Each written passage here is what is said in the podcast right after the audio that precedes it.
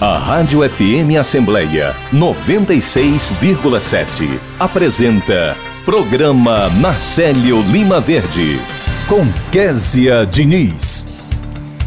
E no programa desta quarta-feira a gente conversa com a defensora pública, supervisora do Núcleo de Enfrentamento à violência contra a mulher, a doutora Geritza Rocha, que fala sobre a pesquisa que mostrou que mais de 60% das mulheres vítimas de violência foram agredidas na frente dos filhos. O repórter Silvio Augusto está na Assembleia e acompanha os destaques que ocorrem na casa. Direitos do Trabalhador. A gente conversa com o Subprocurador-Geral do Trabalho no TST, o Dr. Gerson Marques, que esclarece as leis trabalhistas na prática.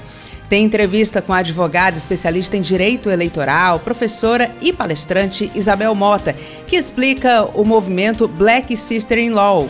A gente também conversa com a deputada estadual Lia Gomes, que explica um projeto de lei que institui em todo o estado do Ceará o protocolo Não Se Calem. E o repórter Cláudio Teran antecipa tudo o que está por vir na sessão plenária de logo mais. Olá, eu sou Kézia Diniz e o programa Narcélio Lima Verde da sua Rádio FM Assembleia 96,7 está no ar. Existem várias formas de você acompanhar o nosso programa. A rádio está presente no site e no YouTube da Assembleia Legislativa do Ceará. Você também pode acompanhar o programa por meio do aplicativo Rádio FM Assembleia, disponível para celulares Android. Já para quem tem iPhone, é possível nos ouvir pelo aplicativo Rádiosnet. Nossa programação está no ar no podcast Rádio FM Assembleia, nas plataformas de áudio Spotify, Deezer, Apple e Google Podcasts. Escolha a sua preferida e lembre-se de seguir a gente. E para participar do nosso programa com alguma sugestão é só mandar mensagem para o nosso WhatsApp 85982014848. Eu agradeço a você desde já pela companhia. Direitos do Trabalhador. E a gente já começa o programa de hoje falando sobre direitos do trabalhador. Está na hora do quadro conduzido pelo pós-doutor e professor da Universidade Federal do Ceará, Gerson Marques. Ele que atua no Tribunal Superior do Trabalho como subprocurador-geral. Doutor Gerson, muito bom dia. Seja muito bem-vindo ao nosso programa. Qual é o tema de hoje, hein? Bom dia, Késia. Não foi o primeiro a lhe, dar, a lhe desejar felicitações por este dia mas eu sei que pelo fato de estar de manhã, eu ainda estou na lista dos primeiros. Então, Com certeza. Muitas felicidades, Kézia, viu? Hoje, eh, na sua pessoa, eu quero cumprimentar a todas as mulheres que assistem a este programa, parabenizando-as por este dia espetacular, com muitas alegrias, com muito reconhecimento, com muito amor, com muita saúde. E estes cumprimentos, Kézia, são extensivos a todas as mulheres da Rádio Assembleia e a todas as mulheres da Universidade Federal do Ceará, onde eu leciono, especialmente as mulheres do nosso grupo de estudos, o grupo é o grupo de estudos em direito do trabalho. É uma alegria estar aqui, começando esse dia 8, com tantas pessoas maravilhosas nos ouvindo. E hoje, Kézia, E hoje, Kézia, eu venho trazer uma informação, aproveitando que é o dia 8, venho trazer uma informação a respeito das mulheres nos sindicatos, mais especificamente nas centrais sindicais e nas confederações, que são órgãos nacionais, são órgãos de cúpula do sindicalismo. Olhem só, o Brasil ele possui seis centrais reconhecidas, que a gente diz aferidas, e pelo Ministério do Trabalho, e cerca de 10 centrais que ainda não estão reconhecidas por esse ministério. As confederações, elas são em torno de 50 entidades, das quais umas seis ou sete são patronais e o restante das confederações são de trabalhadores. Pois bem, nesse número todo, olhe, nas centrais não há nenhuma mulher presidente nem das seis aferidas e nem das outras dez remanescentes. Não tem nenhuma mulher presidente. E das confederações, mais de 90% dos presidentes são homens.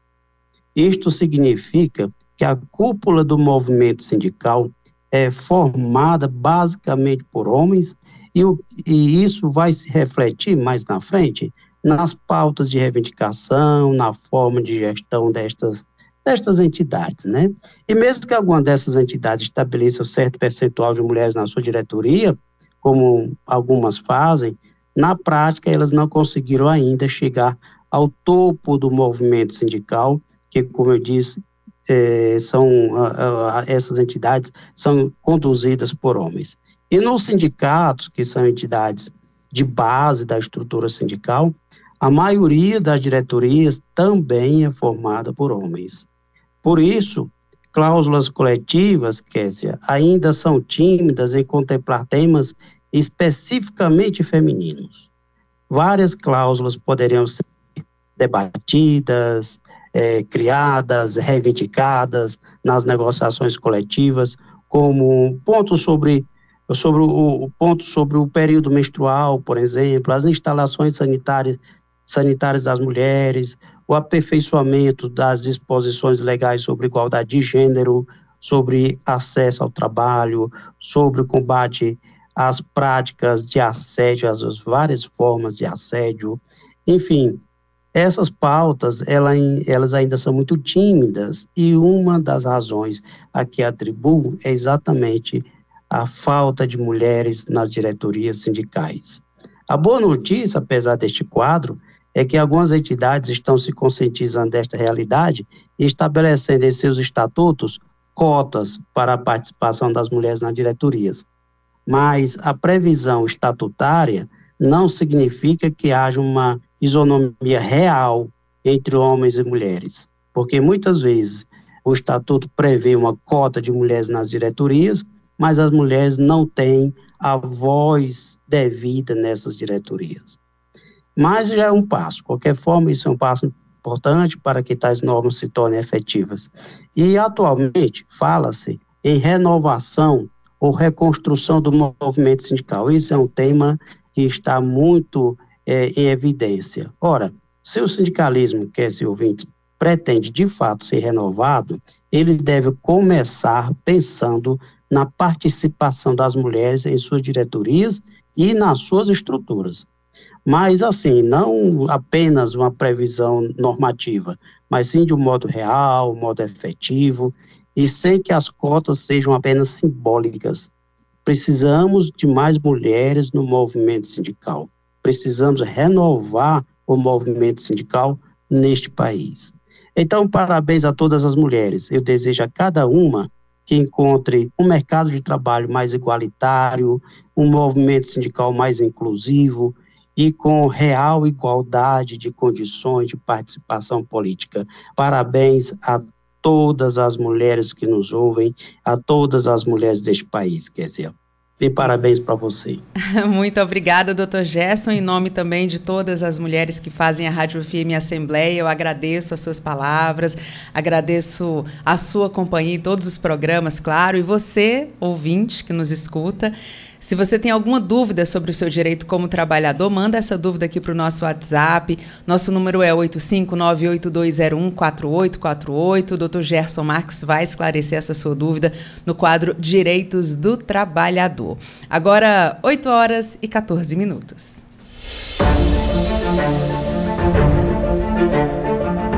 Situação contrária, recente, assim, eu tinha feito uma mudança do, do meu local de trabalho, um ateliê e eu tava naquele estado de mudança, sabe? Carregando caixa, pintando parede, aí você tava com aquela, aquele moletom velho, aquela calça horrorosa, o cabelo preso com um lenço na cabeça. E meu marido até brincou, nossa, você tá um trapo, hein? Aí eu falei, nossa, é bom que ninguém mexe com você na rua. E aí eu nossa, olha, olha o que a gente prefere, tá tipo zero na rua, tá neutra para ninguém te ver, porque ninguém vai mexer, você anda tranquilo, ó que beleza. Não é porque eu tô de saia curta que a pessoa tem que ficar mexendo comigo. Eu uso a saia que eu quiser, comprida, curta, transparente, sem transparência.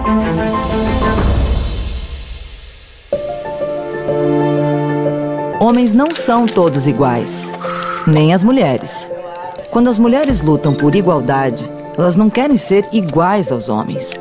Querem sim direitos iguais, deveres iguais, oportunidades iguais, divisões de tarefas iguais, cargos iguais, salários iguais e respeito às diferenças.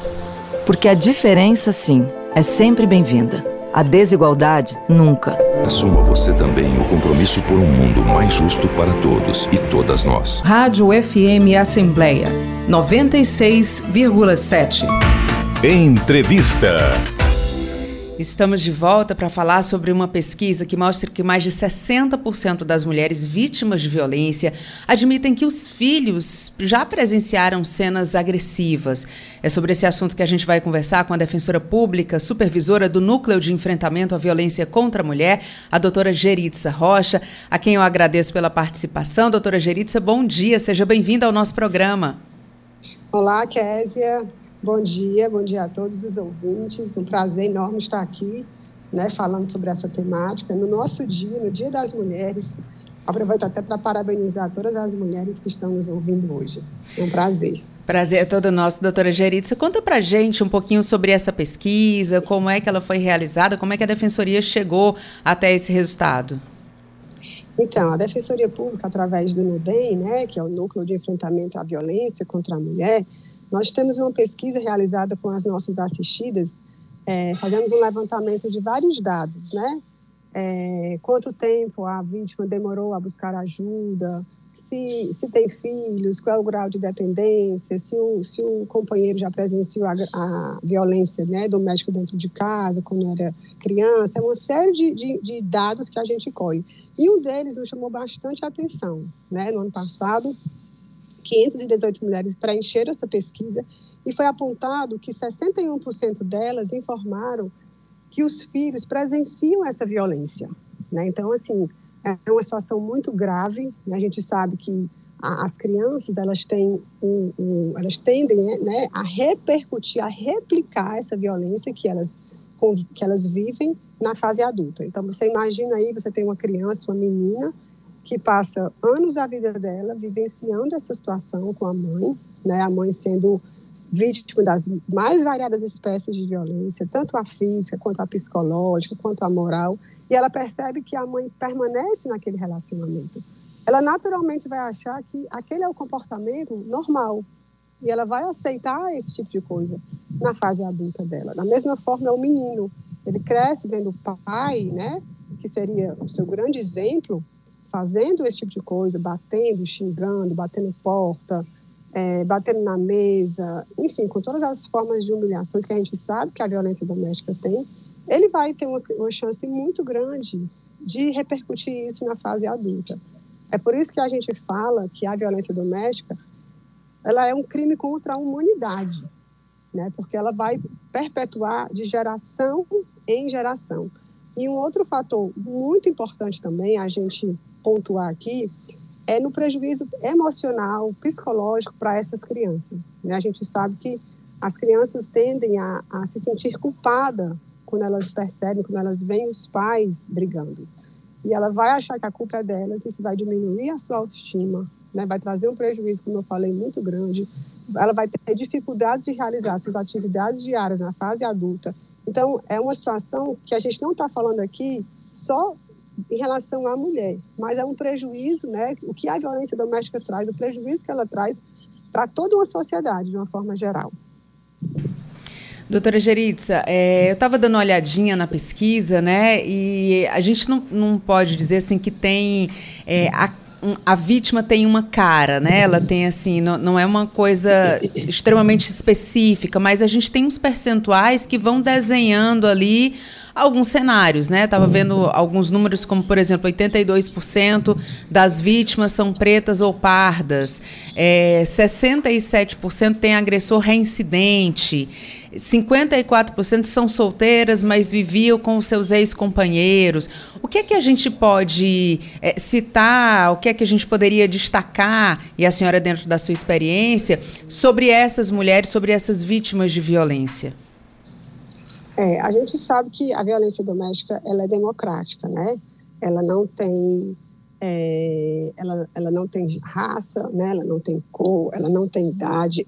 Todas as mulheres, de uma forma geral, é, podem ser vítimas, mas existe um número maior, que são as mulheres negras, né? As mulheres pobres, as mulheres que vivem na periferia, né? A gente sabe que isso é um dado, está aí na pesquisa. Então, a Defensoria Pública, obedecendo até o que a própria Lei Maria da Penha determina, a gente faz um trabalho de educação em direitos, né, junto às comunidades. A gente vai até as mulheres.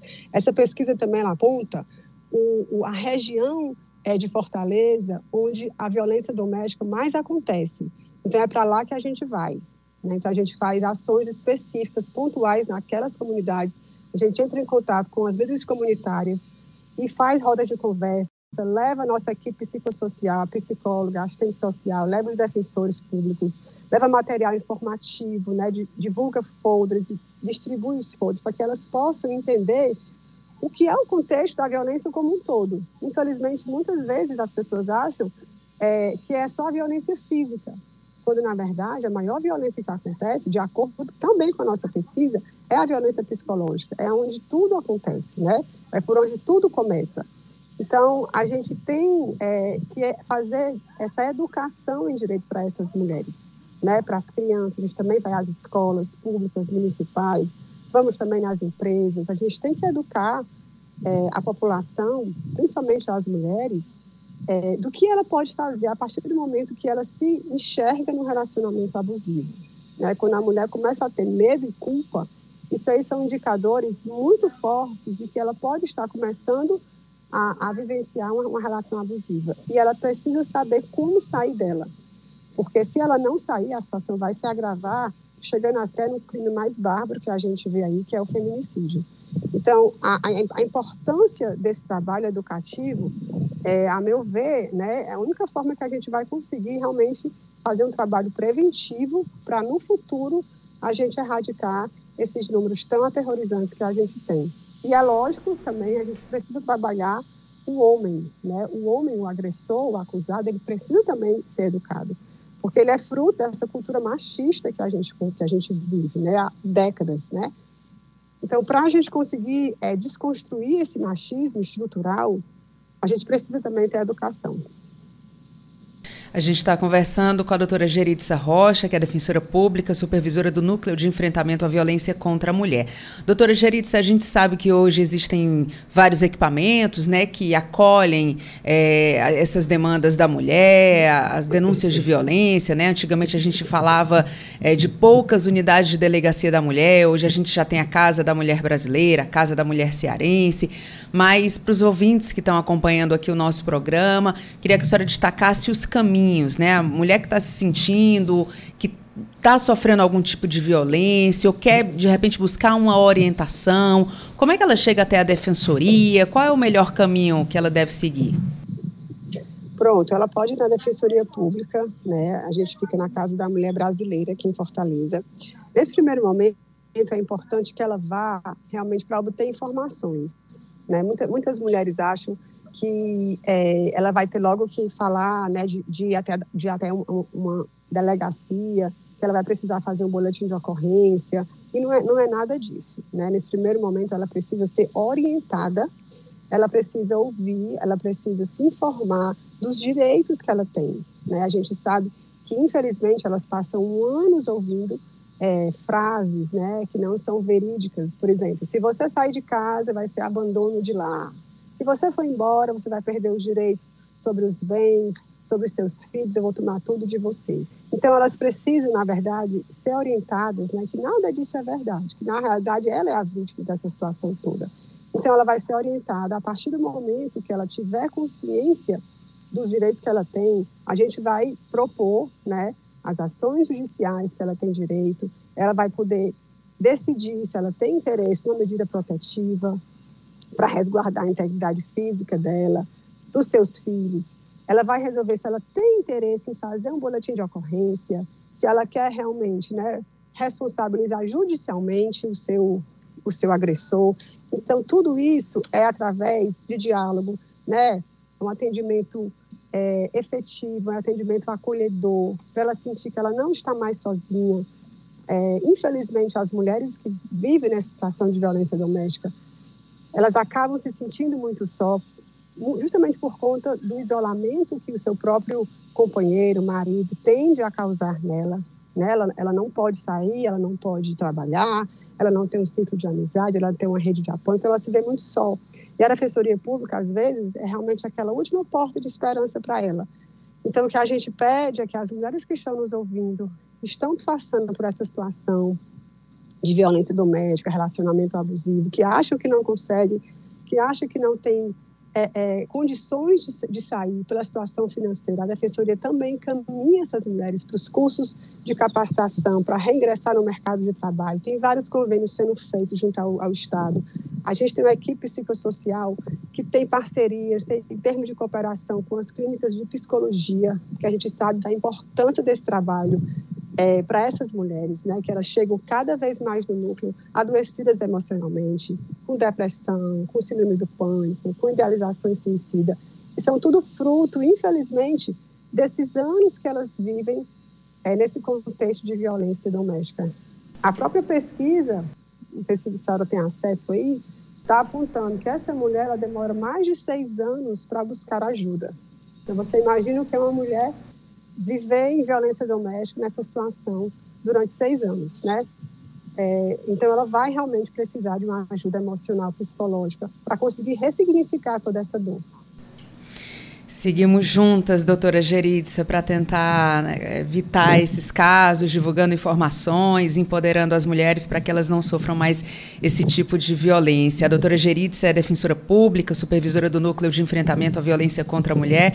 Doutora Geritza, muito obrigada pela sua participação. Parabéns pelo Dia da Mulher. Muito bom dia. Muito bom dia, Kézia. Parabéns pelo seu trabalho. Né? Assim, a imprensa tem um papel fundamental nessa luta.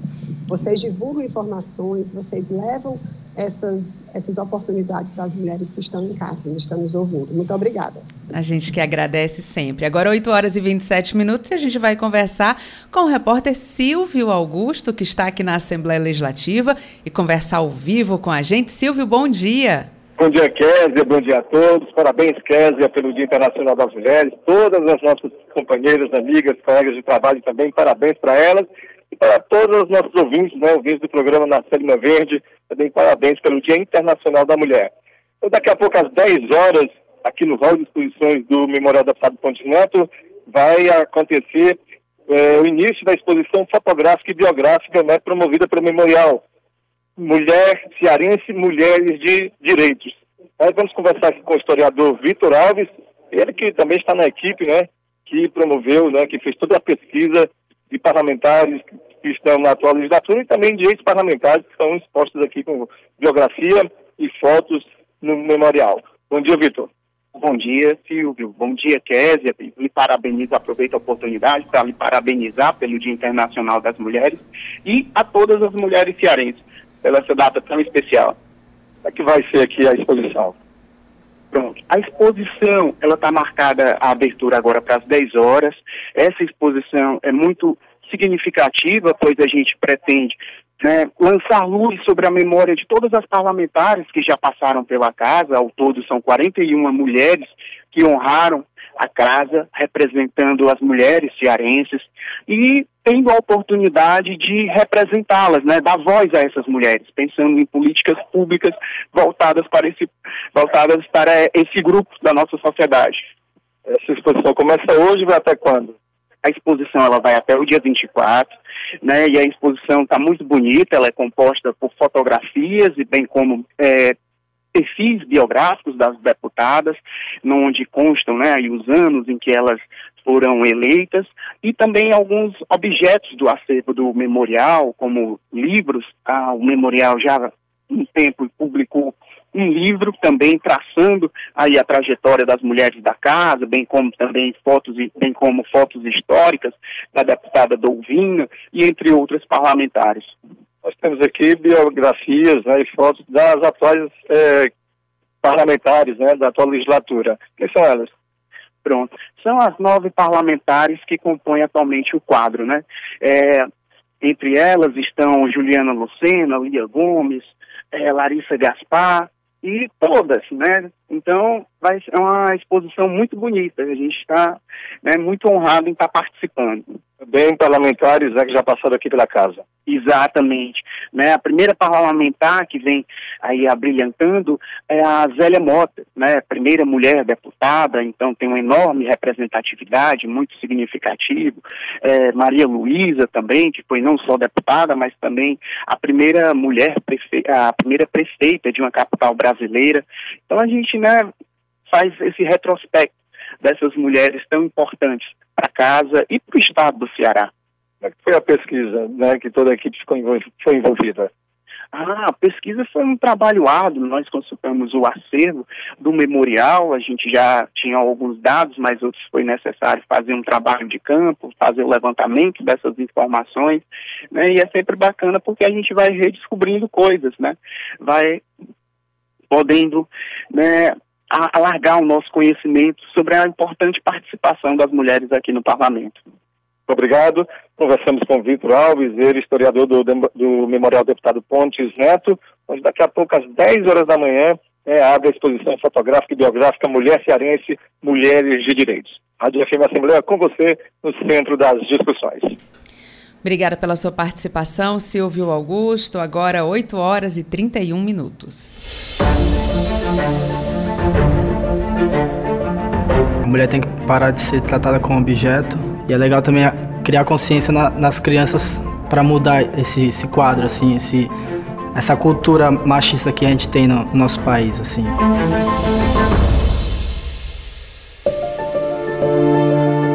Homens não são todos iguais, nem as mulheres. Quando as mulheres lutam por igualdade, elas não querem ser iguais aos homens. Querem sim direitos iguais, deveres iguais, oportunidades iguais, divisões de tarefas iguais, cargos iguais, salários iguais e respeito às diferenças. Porque a diferença, sim, é sempre bem-vinda. A desigualdade, nunca. Assuma você também o compromisso por um mundo mais justo para todos e todas nós. Rádio FM Assembleia 96,7. Você ouve Programa Narcélio Lima Verde, com Késia Diniz. Estudantes aprovados na chamada regular da primeira edição de 2023 do Sistema de Seleção Unificada devem fazer a matrícula nas instituições para as quais foram selecionados, e essa matrícula deve acontecer até hoje. As informações sobre documentação exigida para a matrícula podem ser verificadas no boletim SISU, disponível no ambiente de inscrição de cada candidato. Nesta edição foram oferecidas mais de 200 mil vagas para cursos de graduação em 128 instituições públicas participantes participantes. 63 delas são universidades federais. Os estudantes inscritos no programa que não foram selecionados em nenhuma das duas opções de curso, aliás, em nenhuma das duas opções de curso, independentemente de terem se matriculado, podem participar da chamada lista de espera. O prazo para manifestar interesse em participar dessa etapa vai até as 23 horas e 59 minutos do dia 8 de março, ou seja, hoje. A convocação dos candidatos selecionados para a última etapa do SISU está prevista para ocorrer a partir do dia 13 de março. Agora, 8 horas e 33 minutos. Entrevista. Agora a gente fala de um projeto de lei que institui em todo o território do Ceará o protocolo Não Se Calem. É sobre esse assunto que a gente conversa com a autora do projeto, a deputada estadual Lia Gomes. Deputada, seja muito bem-vinda ao nosso programa. Feliz Dia da Mulher, parabéns e bom dia. Bom dia, Késia. Um feliz Dia da Mulher para você e para todas as mulheres que estão nos escutando agora. Deputada, conta para a gente um pouquinho sobre esse projeto. Acho que o nome é, do projeto já diz tudo, né? Não se calem, a gente não deve mesmo se calar, mas queria que a senhora contasse um pouquinho das motivações, o que é que esse projeto prevê. A, ideia, Kézia, é tentar ampliar um pouquinho, né? A gente é, tem a Lei Maria da Penha, que, que foi um avanço, né? Considerada uma das melhores leis de combate à violência contra a mulher do mundo, é, mas o escopo dela é ainda na, na, na, na questão doméstica.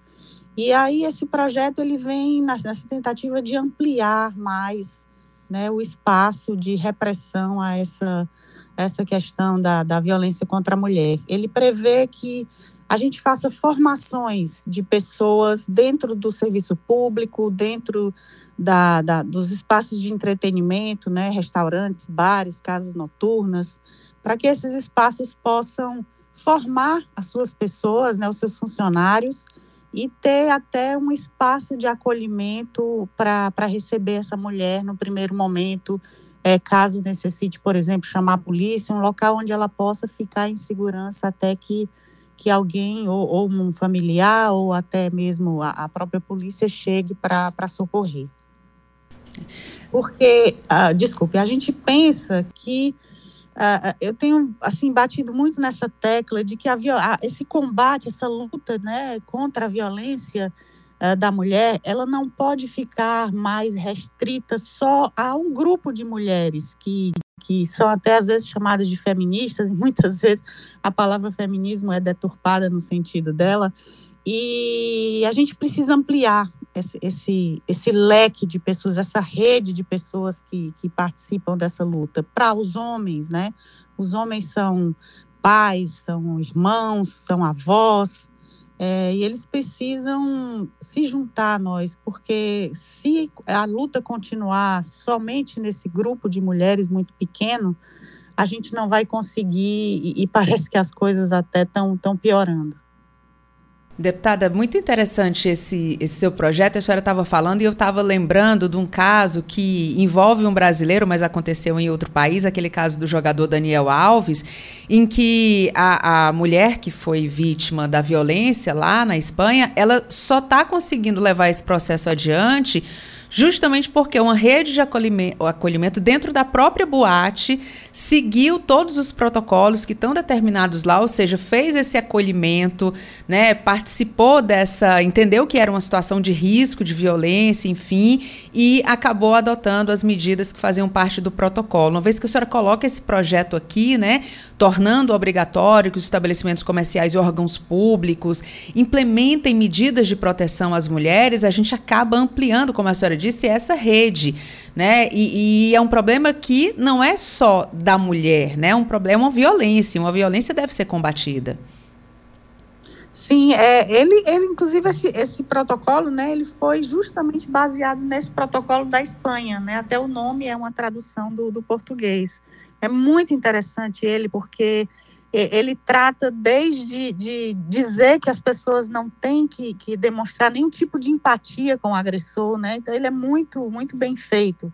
Até a separação de um espaço físico, não precisa ser uma sala especialmente designada para aquilo, mas pode ser, por exemplo, a sala que é usada pelo gerente para administrar, mas desde que a mulher seja retirada daquele espaço onde ela está ali uh, né, ainda muito vulnerável ao agressor, que, que haja esse isolamento. Então, ele, ele realmente foi um protocolo baseado no, no protocolo espanhol, que é adotado na cidade de Barcelona, Exatamente.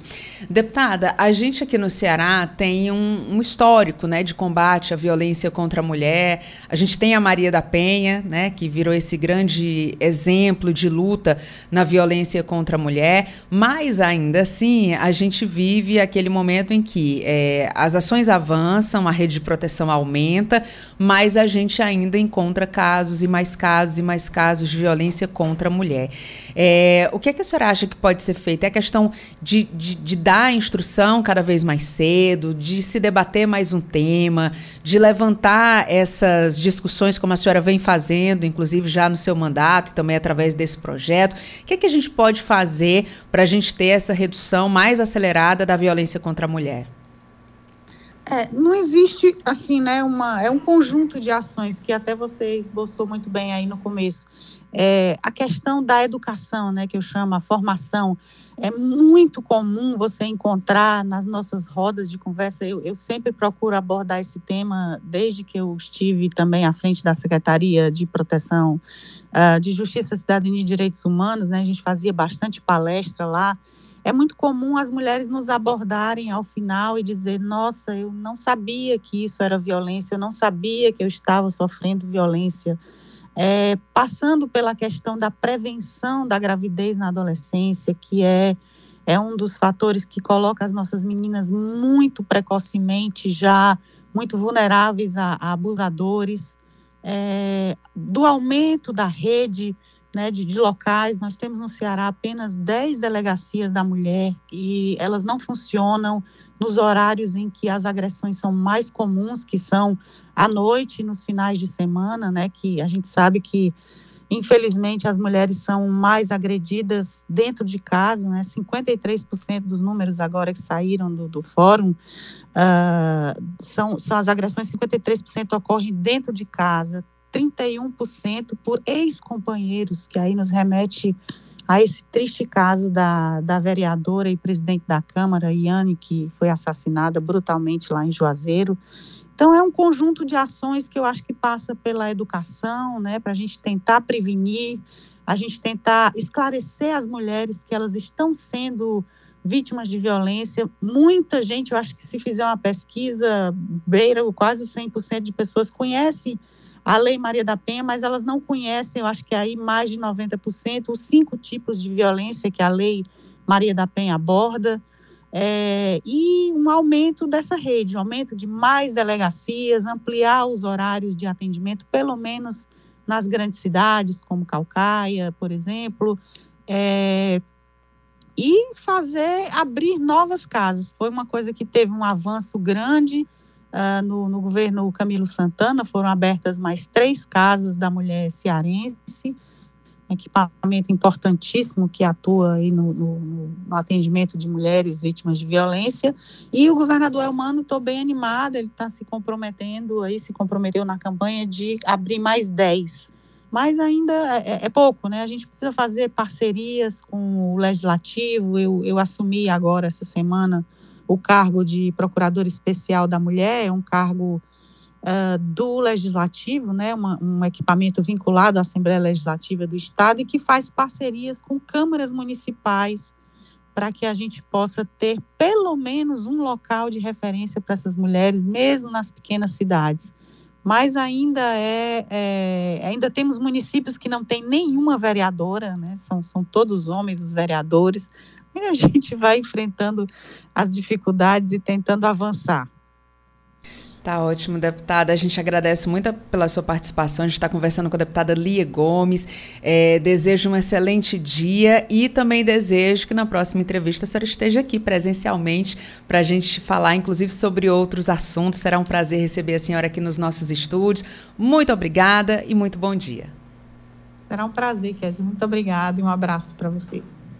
Agora, 8 horas e 43 minutos, e a gente vai voltar a conversar com o repórter Silvio Augusto, que está ao vivo aqui na Assembleia Legislativa. Silvio, voltamos com você. Kézia, em comemoração ao Dia Internacional da Mulher, o Comitê de Responsabilidade Social aqui da Assembleia Legislativa, por meio da Célula de Saúde e Segurança do Trabalho, realiza daqui a pouco às 9 horas uma manhã de atividades voltadas para servidoras. Para dar mais detalhes, vamos conversar agora com a Tamires Guimarães, ela que é orientadora da Célula de Segurança do Trabalho. Bom dia, Tamires, parabéns.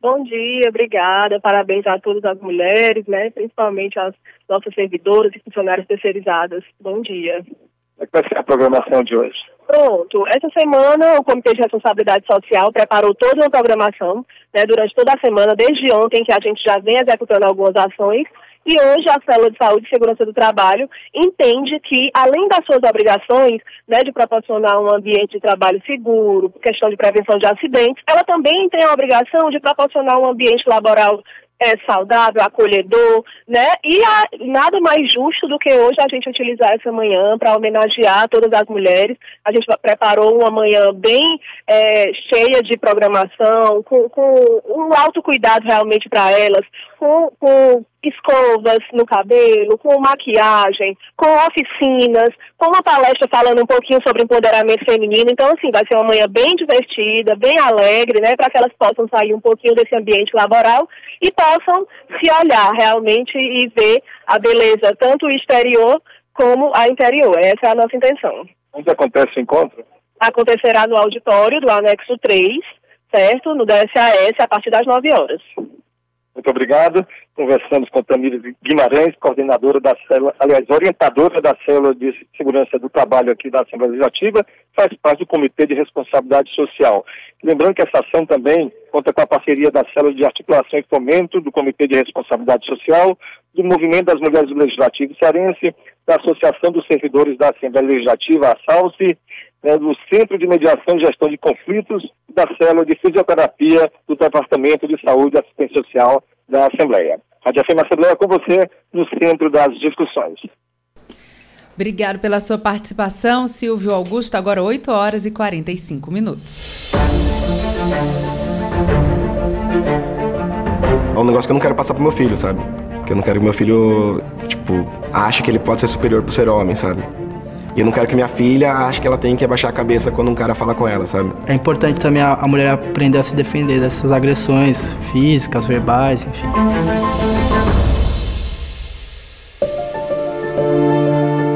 Homens não são todos iguais, nem as mulheres.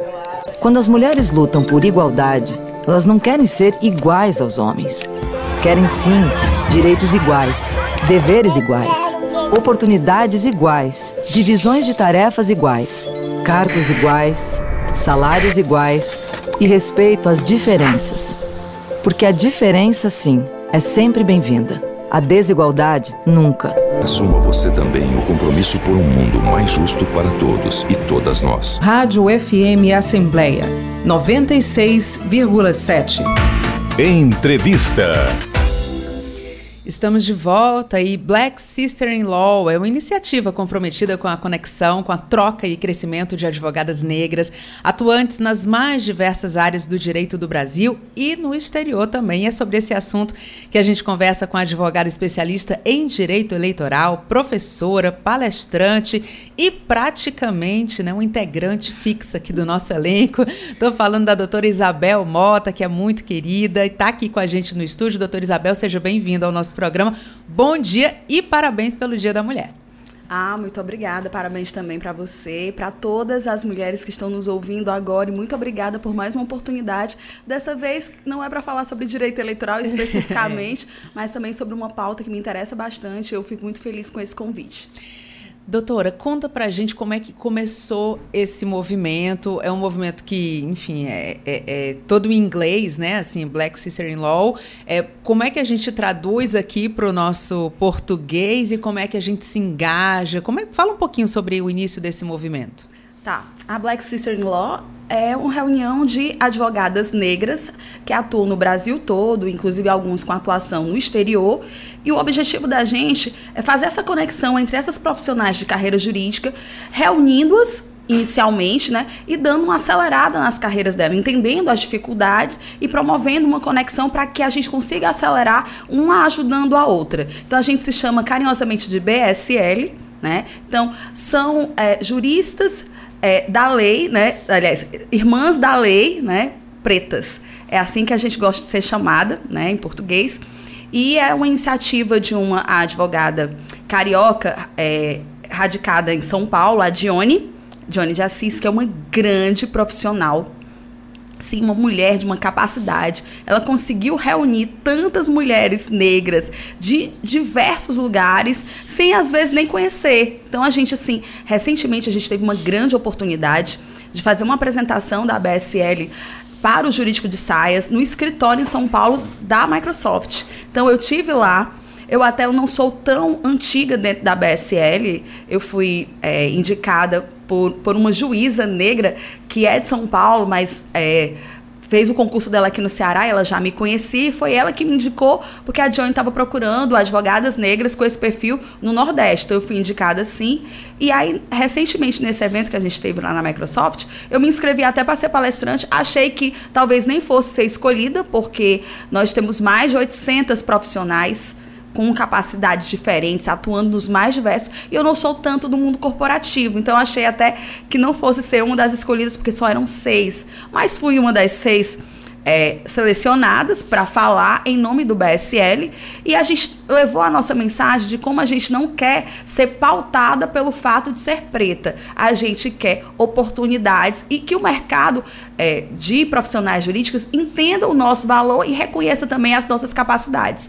É nisso que a gente se propõe e a gente se reúne para isso, porque uma conhece um pouco a dificuldade que é essa inserção no mercado, para a gente poder fazer isso juntas, a gente chegar mais longe.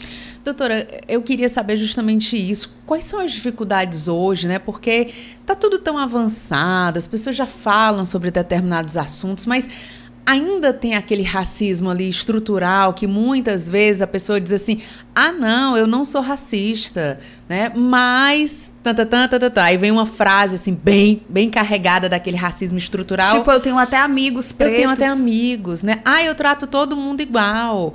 Mas a gente sabe que é uma coisa que está ali muito presa ali na, na, nossa criação, enfim. Como é que está a atuação hoje nesse universo, no mercado de trabalho? É, eu costumo dizer que todos e todas são racistas, inclusive quem combate o racismo todo dia, porque realmente é algo cultural, está impregnado em nós. Nós somos ensinadas a isso. E um grande exemplo disso sou eu mesma. Eu nunca fui militante de pauta antirracista, até que um dia eu me dei conta de que eu devia muito a essa pauta e eu precisava me colocar nesse lugar de inspiração.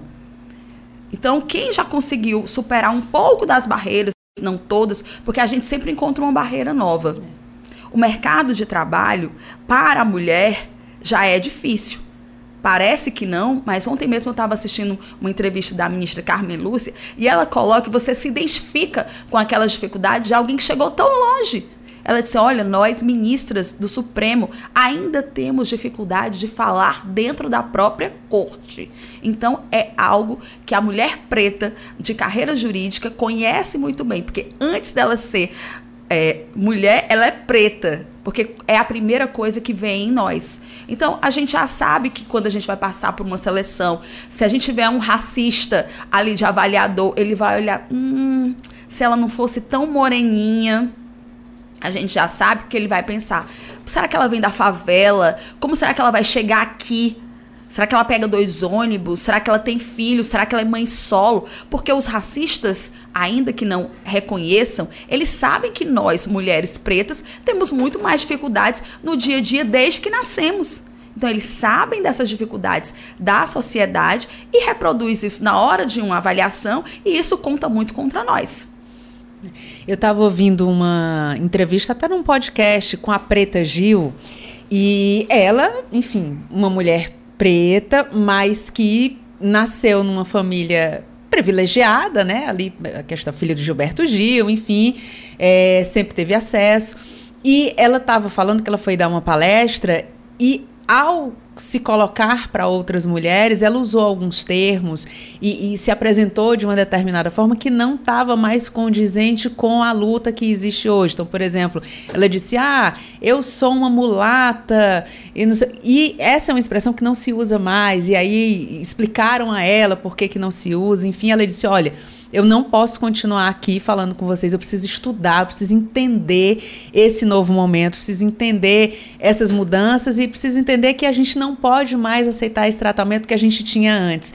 Então, é, até para ela, né, que estava ali no, numa situação bastante privilegiada, é preciso passar por esse momento, é preciso a gente estudar, é preciso a gente entender um pouco melhor como se colocar e, e, e, o que é que a sociedade está exigindo hoje. É, dentro desse movimento, existe também essa questão do empoderamento, de você dizer, olha, você não tem que aceitar isso aqui, né? Você é advogada, você estudou, você chegou aqui, não é para você estar tá mais admitindo isso, você não pode ser barrada por causa disso. Existe também esse empoderamento, doutora? Existe. Existe duas vertentes para que isso aconteça. Primeiro, o que a gente chama de letramento a gente, enquanto mulher negra, a gente precisa entender como o racismo é e como a luta antirracista está que é isso que a Preta Gil falou. É. Então a Preta Gil, ela realmente foi criada num ambiente embranquecido, tanto quanto eu, de família é, parda, mas a gente muitas vezes ultrapassou de tal forma, de, de, assim, um tanto quanto tranquila, que a gente não se preocupou em se letrar, em estudar, em saber qual o momento que a luta antirracista está para que a gente seja realmente um instrumento de transformação dentro dessa luta antirracista. Então, primeiro dessa questão do letramento, não só as pessoas é, não pretas têm que saber como se colocar, mas as pretas também. Elas precisam entender onde a gente está nessa luta, aquilo que não se admite mais, mas também a gente precisa ter uma consciência que, apesar de cansaço, como teve até uma participante de um Big Brother que ela disse: olha, a gente está muito cansado de ter o tempo todo que tá trazendo as pessoas para elas entenderem qual é a nossa luta e que quais são as coisas que a gente não admite mais. Mas apesar do nosso cansaço, ainda é nossa lição trazer também esse letramento para as pessoas, mas principalmente uma coisa que a gente prega dentro do Black Sister é você precisa saber quem você é, se valorizar para você chegar longe. O que, que a gente faz aqui? A gente se reúne, a gente entende as nossas dificuldades e a gente, inclusive, trata de ferramentas para que você, diante de um momento difícil, numa entrevista, das fases de um processo seletivo, a gente consiga te ajudar. E mais, a Black Sisters ainda faz mais, que é o seguinte: ela negocia muitas vezes a participação de mulheres pretas de carreira jurídica em grandes corporações. A gente está sempre divulgando vagas para que a gente esteja como motor de promoção mesmo desse dessa ocupação, porque a gente precisa ocupar os espaços, mas a gente precisa saber onde eles estão e saber como ocupar também é muito importante. A gente está conversando com a doutora Isabel Mota, que é advogada, especialista em direito eleitoral, professora, palestrante, que está falando para a gente. É, não hoje, não é de sobre direito eleitoral, ela está trazendo informações do movimento Black Sister in Law. E, doutora, com certeza as mulheres que estão ouvindo o nosso programa nesse momento estão se perguntando: ué, mas como é que eu faço para participar, né? Como é que eu faço para conhecer um pouco melhor? Eu queria que a senhora contasse para gente. Tá, a gente tem um, um Instagram, certo? Black Sister in Law.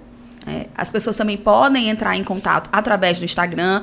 A Dione, ela tem uma capacidade de realização muito grande. Quem acha a gente acha a Dione ela já coloca ali, vê se a pessoa tem o perfil. O perfil é basicamente esse. Eu não tenho conhecimento de nenhuma mulher negra de carreira jurídica, inclusive as estudantes de direito. Certo?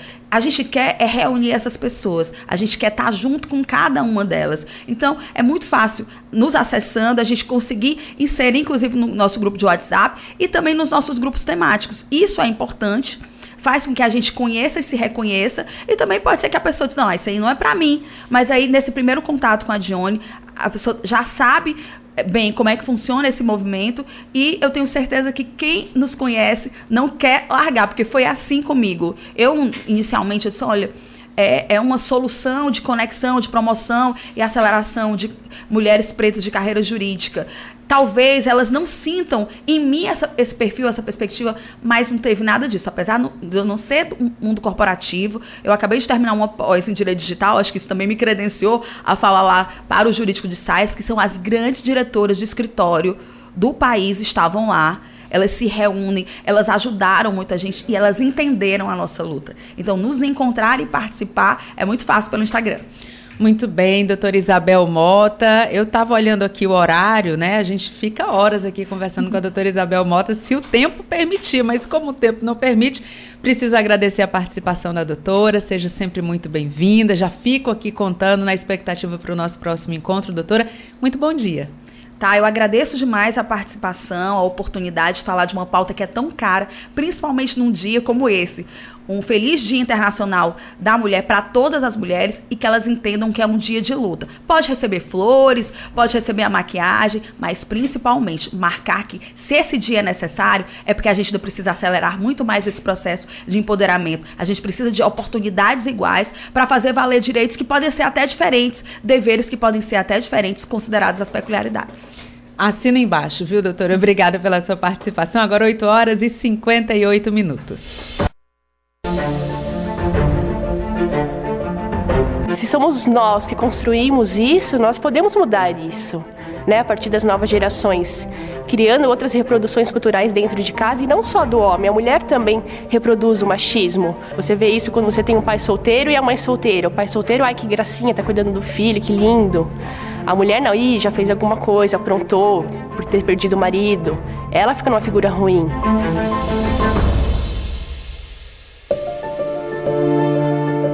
Homens não são todos iguais, nem as mulheres. Quando as mulheres lutam por igualdade, elas não querem ser iguais aos homens. Querem sim direitos iguais, deveres iguais. Oportunidades iguais, divisões de tarefas iguais, cargos iguais, salários iguais e respeito às diferenças. Porque a diferença, sim, é sempre bem-vinda. A desigualdade, nunca. Assuma você também o compromisso por um mundo mais justo para todos e todas nós. Rádio FM Assembleia 96,7. Você ouve Programa Narcélio Lima Verde, com Késia Diniz. Estamos de volta aqui no programa Narcélio Lima Verde. Agora a gente recebe o repórter Cláudio Teran, que já está aqui nos nossos estúdios. Cláudio Teran, muito bom dia. Bom dia, Késia Diniz. Bom dia a você. Bom dia ao amigo ouvinte da nossa FM Assembleia. Feliz Dia Internacional da Mulher, Késia Diniz. Muito bem, Cláudio Teran. Já fui perguntando se você estava com o seu lado feminino, aflorado, né, aqui para trazer essas informações, mas a gente quer mesmo saber o que é que vai acontecer no plenário 13 de maio daqui a pouquinho. Você tem aí destaque para gente? Tenho sim, Kézia. E outra coisa, fizemos uma pesquisa informal, eu e o Silvio Augusto, na redação, e fomos auxiliados pelas mulheres e sim. chegamos a uma conclusão. a FM Assembleia, ela tem mais mulheres que homens trabalhando aqui. Né? É verdade. E é, e é consideravelmente maior o número de mulheres que de homens. Na TV Assembleia, também. No portal da Assembleia Legislativa, também. E no ambiente legislativo como um todo, se a gente for nos diversos departamentos, tem mais mulheres atuando aqui na Assembleia Legislativa do que homens. Cláudio Teran, com um destaque aqui, né? Na Rádio FM Assembleia, a coordenadora é a Tarciana Campos, Exatamente. né? Que também é um, uma somos, posição de muito destaque. E somos coordenados por, com muito orgulho né, pela Tarciana Campos, que é a nossa coordenadora aqui de programação da FM Assembleia.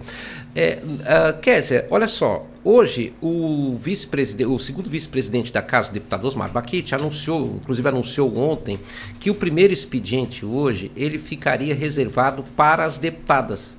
Então serão nove tempos e cada uma das senhoras deputadas com assento no plenário 13 de maio falarão dez minutos cada uma. Né? O tempo está reservado para elas e os oradores homens que pretendiam se inscrever para falar na sessão de hoje ficam para a próxima sessão. Por quê? Porque o segundo expediente da casa hoje ele será dedicado também a homenagens a mulheres que se destacam em diversas atividades, inclusive aqui no setor legislativo, né? E esse, essa atividade vai ocupar o segundo expediente da sessão plenária.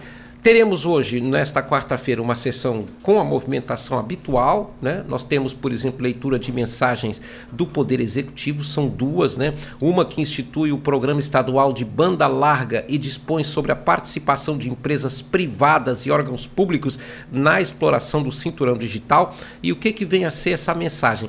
Essa mensagem é, é mais uma promessa de que a internet agora vai chegar para todo mundo em toda parte, ou seja, não vai ter mais aqueles lugares que a gente viaja e você diz: não, aqui não tem internet, aqui não pega internet. A ideia da banda larga e do cinturão digital, Kézia, é que a internet chegue sim a todos os lugares aqui do nosso estado. Não só o Ceará, mas outros estados da federação também tem aquelas zonas escuras, né? onde a internet ainda não chega, ainda não pega. Né? Mas agora, com essa iniciativa aqui, a ideia do, do, do, do cinturão digital é justamente é, universalizar cada vez mais o acesso à rede mundial de computadores. Tem outra mensagem aqui, essa é do Ministério Público, que realiza alterações na estrutura organizacional das promotorias de justiça do Ministério Público do Estado e cria cargos de servidores do quadro de pessoal do Ministério Público. Por quê? Porque vai aumentar o número de promotorias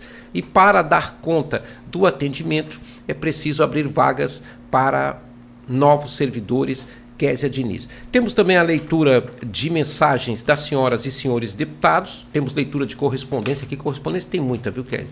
Muito ofício dos senhores e senhoras deputados, é um número enorme mesmo de requerimentos pedindo as mais diversas providências em relação a obras, melhorias, recuperações aí pelo Estado. Em termos de projetos, o deputado Alisson Aguiar apresentou um projeto de indicação, que é o de número 130 barra 2023, que dispõe sobre a implantação do Centro de Hemodiálise e Nefrologia na região administrativa da Ibiapaba.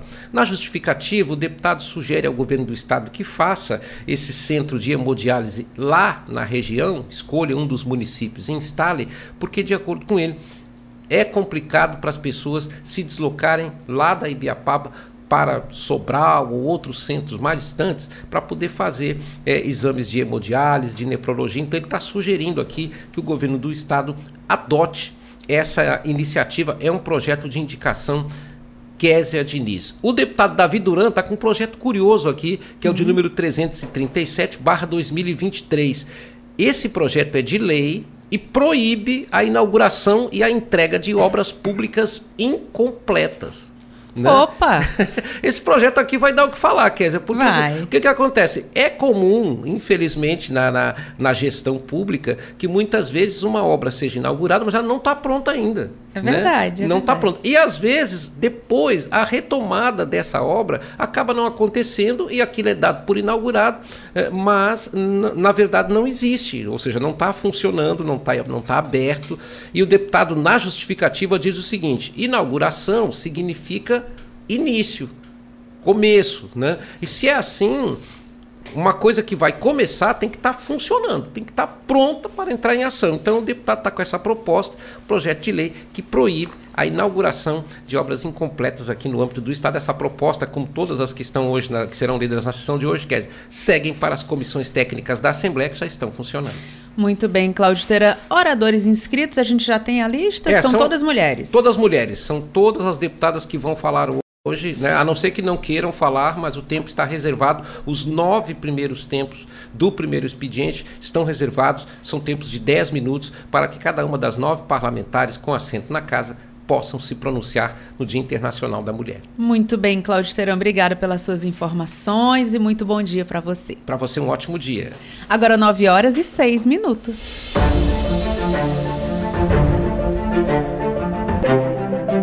No Brasil existe uma cultura machista. E o homem, para afirmar sua masculinidade, ele precisa mostrar o quão macho ele é e o quanto ele se sente atraído por uma fêmea.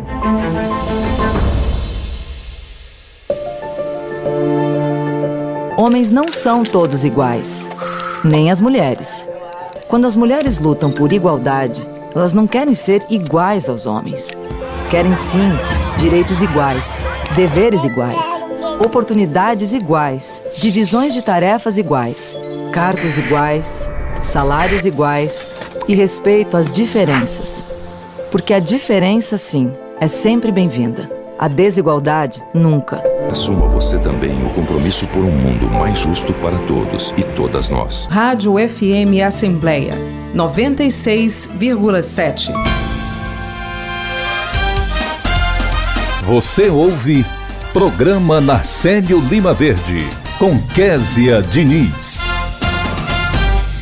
Muito bem, a Rádio FM Assembleia 96,7 lança nesta quarta-feira uma série de depoimentos de deputadas e de servidoras públicas em celebração ao Dia Internacional das Mulheres.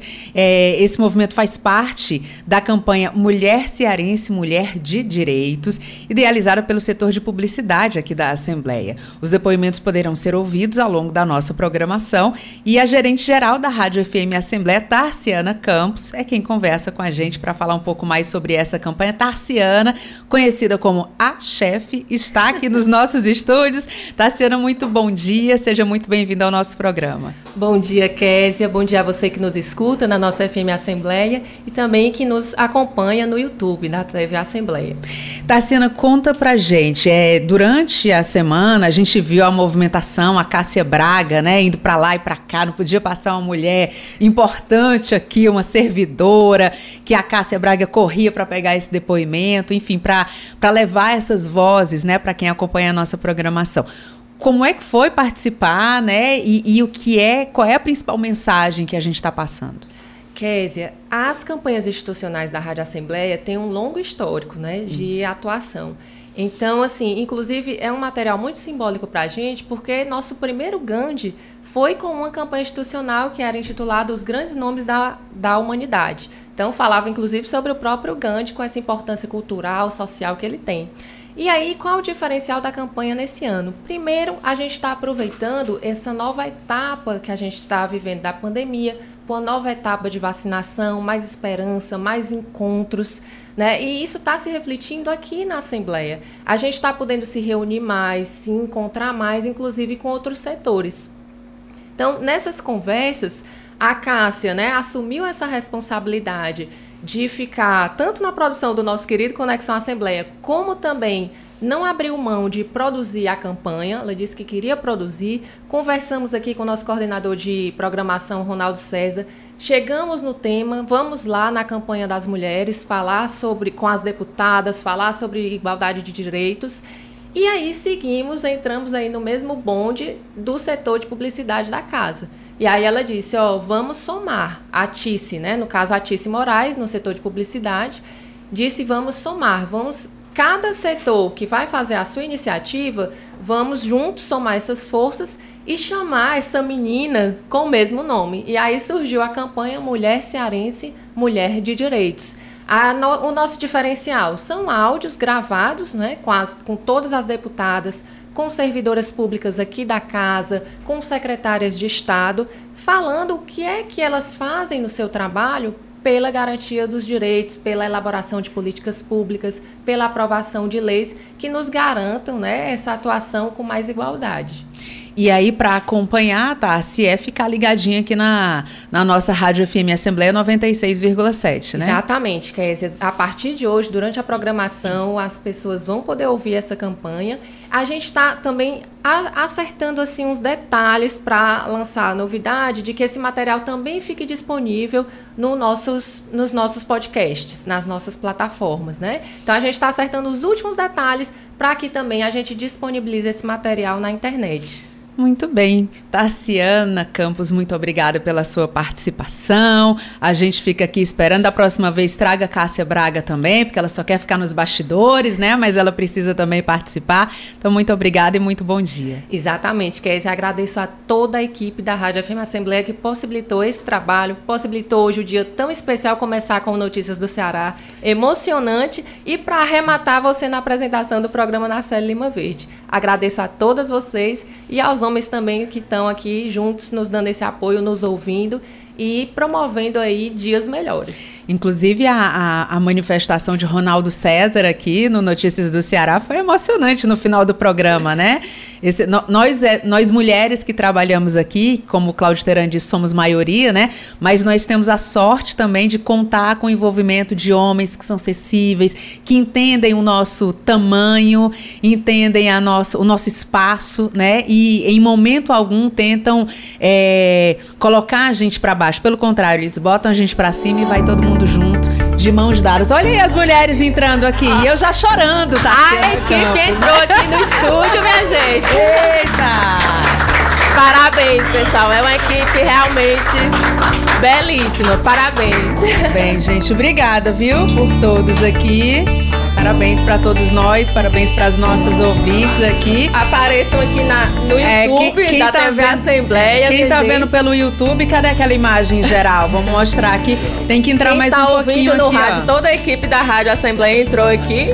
É, toda E a podem ser vistos. A mulherada aqui também. As mulheres são. Não, as mulheres não estão em maioria nesse momento, viu?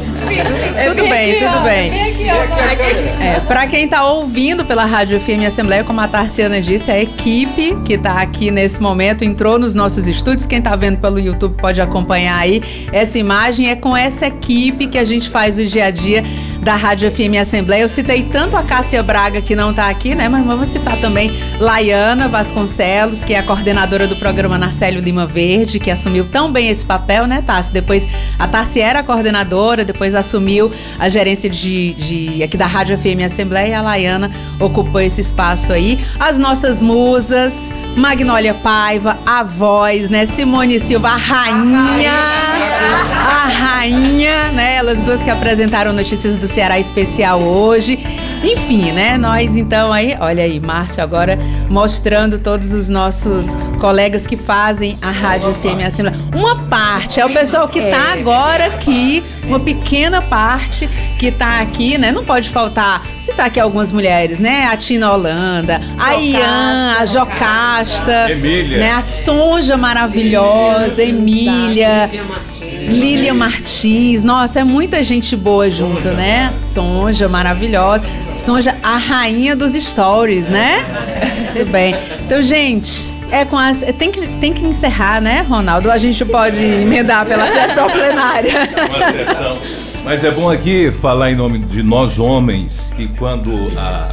E a Rádio FM Assembleia tem essa característica de utilizar bem e poder explorar bem a sensibilidade. Eu sempre digo que nós homens, quando utilizamos e promovemos, é, a- colocamos para fora a nossa sen- sensibilidade, é o nosso lado feminino falando. Essa é a verdade. Então, parabéns a vocês. Vocês são incríveis. Eu acho até que nos dias atuais, por conta até do que aconteceu lá em Juazeiro, eu acho que nós homens devemos todos os dias dizer uma palavra. Desculpa. É o que devemos dizer a vocês.